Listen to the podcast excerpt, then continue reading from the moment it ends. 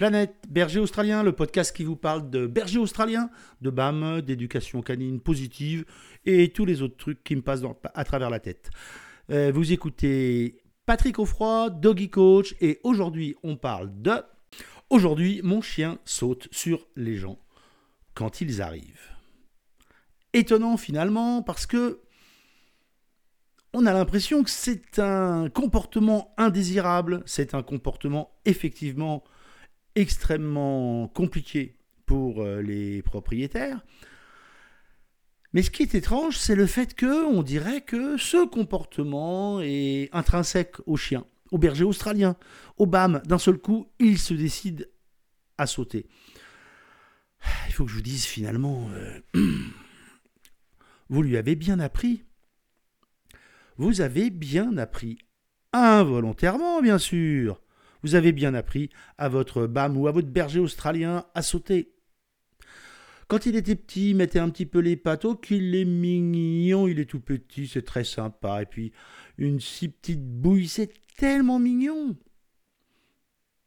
Et au fur et à mesure du temps, bien sûr, il a grandi. Et en fait, en gros, pour faire court, c'est à peu près quand les pattes passent au niveau des genoux que les problèmes commencent à se poser. D'un seul coup, on considère que ah non, mais ça, c'est pas acceptable.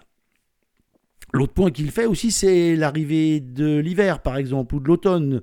Parce que tant qu'on est en été et qu'il met les pattes et que vous êtes euh, en short, et c'est très sympa.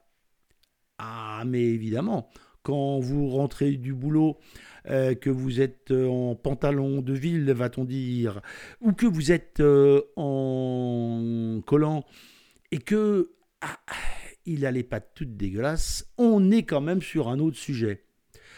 Surtout si, au fur et à mesure du temps, il a grandi et donc, mathématiquement parlant, il va mettre les pattes de plus en plus haut.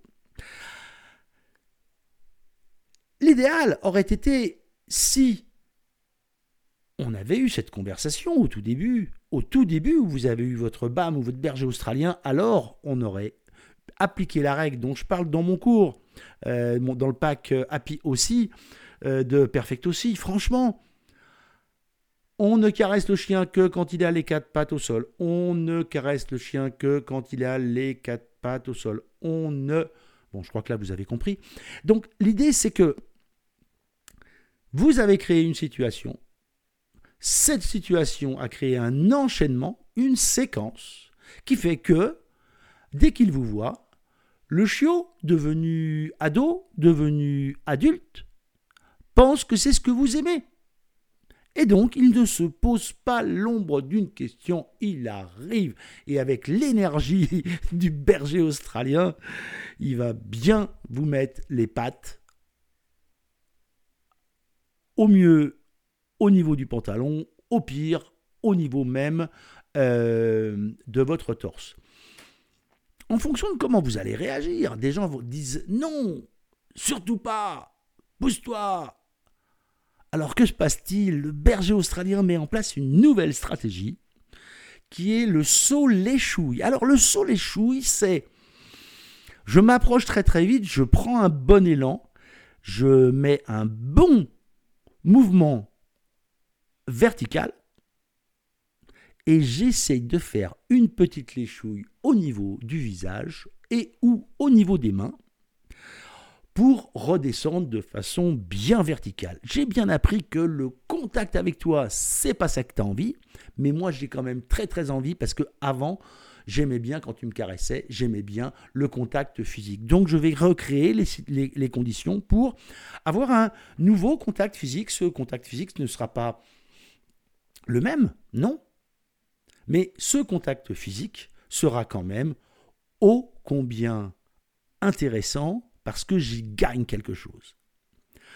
Alors dans ces cas-là, que faut-il faire? Il faut bien qu'on parle un petit peu des solutions. Et eh bien finalement, il faut mettre en place ce qu'on appelle un CCO, un contre-comportement opérant, c'est-à-dire on va mettre en place autre chose à la place de.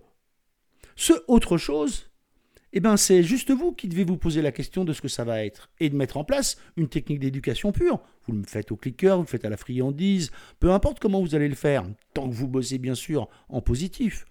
L'idée c'est que vous devez vous poser la question suivante. Une fois que j'ai compris pourquoi il fait ça, la bonne question à vous poser maintenant, c'est qu'est-ce que j'ai envie qu'il fasse à la place? Parce que la tendance actuelle, c'est d'aller vers des solutions simples, comme si on allait arrêter le comportement du chien. Mais malheureusement, un berger australien, ça ne fonctionne pas comme ça. Vous devez lui proposer une solution plus intéressante pour lui que ce qu'il fait en ce moment. Et en chien parmi les plus intelligents de la jante canine, il saura très très vite s'adapter. Qu'est-ce que vous pouvez demander? Vous pouvez demander un assis, bien sûr, à la place de sauter. Vous pouvez demander un attends à la place de le voir sauter. Vous pouvez lui demander un à ta place. Le à ta place, c'est où? Ben, C'est à côté de la cheminée, c'est à côté du canapé, c'est à l'extérieur de la maison, sur le paillasson. C'est peu importe ce que vous allez lui demander. En réalité, la bonne question à vous poser, c'est bien celle-ci. Qu'est-ce que je veux que mon chien fasse à la place du comportement que je considère comme indésirable? Une fois que vous aurez déterminé ça, tout sera beaucoup, beaucoup plus simple et vous pourrez super facilement régler le problème du chien qui saute.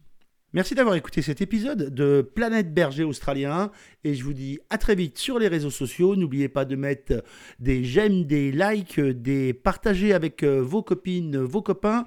Et si vous avez envie de jeter un œil au cours en ligne que je propose, n'oubliez pas d'aller sur doggycoach.fr. À très vite